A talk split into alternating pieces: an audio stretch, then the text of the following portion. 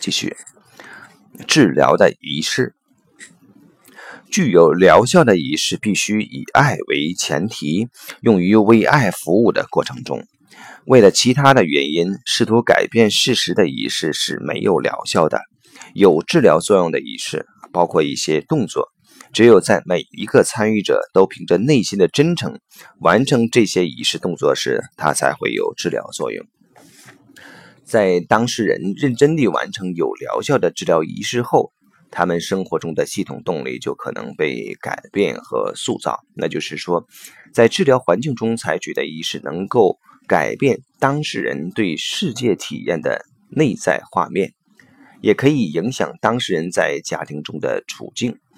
当事人常常报告说，治疗小组中完成有疗效的仪式之后，家庭其他成员的行为都会随之改变。对外联系、重生和鞠躬是三种非常有效的治疗性的仪式。那么，首先说对外联系。有人问海林哥：“呃，你常常谈起对一个目标进行对外联系，你能解释一下有什么用意吗？”海林哥这样说。呃，有两种常见的情况会造成关系中的困难。呃，第一是无意识的认同了系统中另外一个人；第二种动力就是朝某个方向对外联系的自然过程被中断。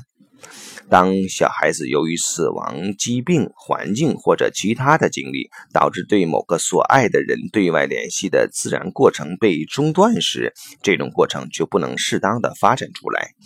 这样的中断常常会伴随强烈的受伤感、被拒绝感、呃绝望、忧伤、自暴自弃和憎恨。这些感觉会掩盖了原始的爱，但这仅仅是爱的另一面。当幼小的孩子不能和自己所爱的人发生联系时，他们就会有一种强烈倾向，感到自己被拒绝。好像自己做错了什么一样，从而会停止向这个方向发展。这样的人，每当他们在以后的生活中想和另外一个人发生联系时，他们受伤害的记忆就会无意识的浮现出来，并中断这个呃，并中断这样这个的过程。他们的反应就好像以前受到的伤害一样。这并不是原发的创伤不能支持当事人对外联系，而是阻碍这个过程发展，不让其实现目标的一种派生感觉。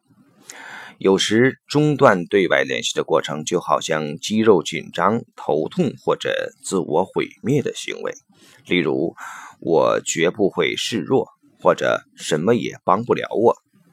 这样的人并不会继续完成对外联系工作，直到接近自己的目标，而是向后退缩，陷入接近、闪避的恶性循环中。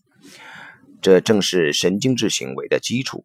当一个人在对外联系的过程被中断的情况下变得很愤怒时，如果治疗师鼓励他表达自己的愤怒，而没有找回基本的爱和信任，那么这种中断的过程就会进一步加强。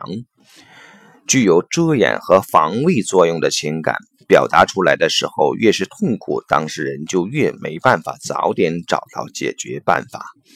只有在这个过程达到自己的目标并完成以后，解决方案才可能出现。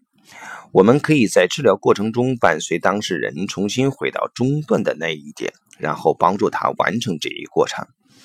治疗师或者治疗小组的另一个人可以扮演父母中的一方，然后让当事人真实的练习，最终完成这个过程。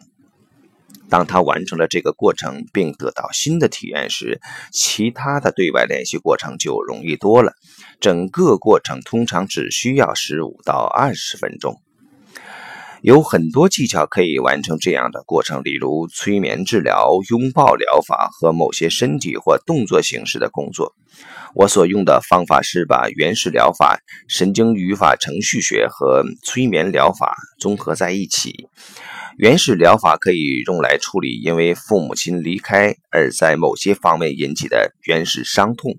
在发生原始伤痛的地方，对外联系的过程被中断了。伤痛只能够呃确定对外联系的过程已经中断，但是对解决毫无作用。我从来都不注重鼓励痛苦情绪的表达，而是要完成对外联系的过程。这个工作完成之后，爱就会自然地流动。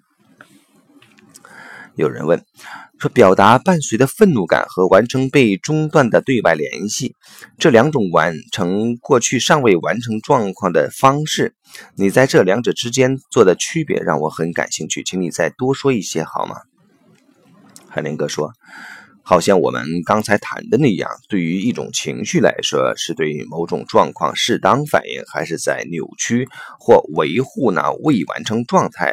我进行了区分。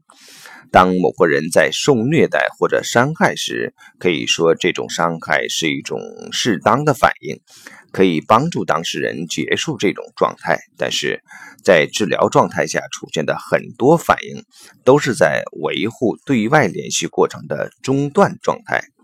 仔细看看，你就能看到情绪的表达到底能不能帮助我们找到解决方案。长时间的表达那种害生愤怒是具有破坏性的。在对父母的关系中，只有在接受父母现实中的样子之后，解决问题的方法才能出现。那就是说，要掌握好对外联系过程。好，这次这些事都先到这里。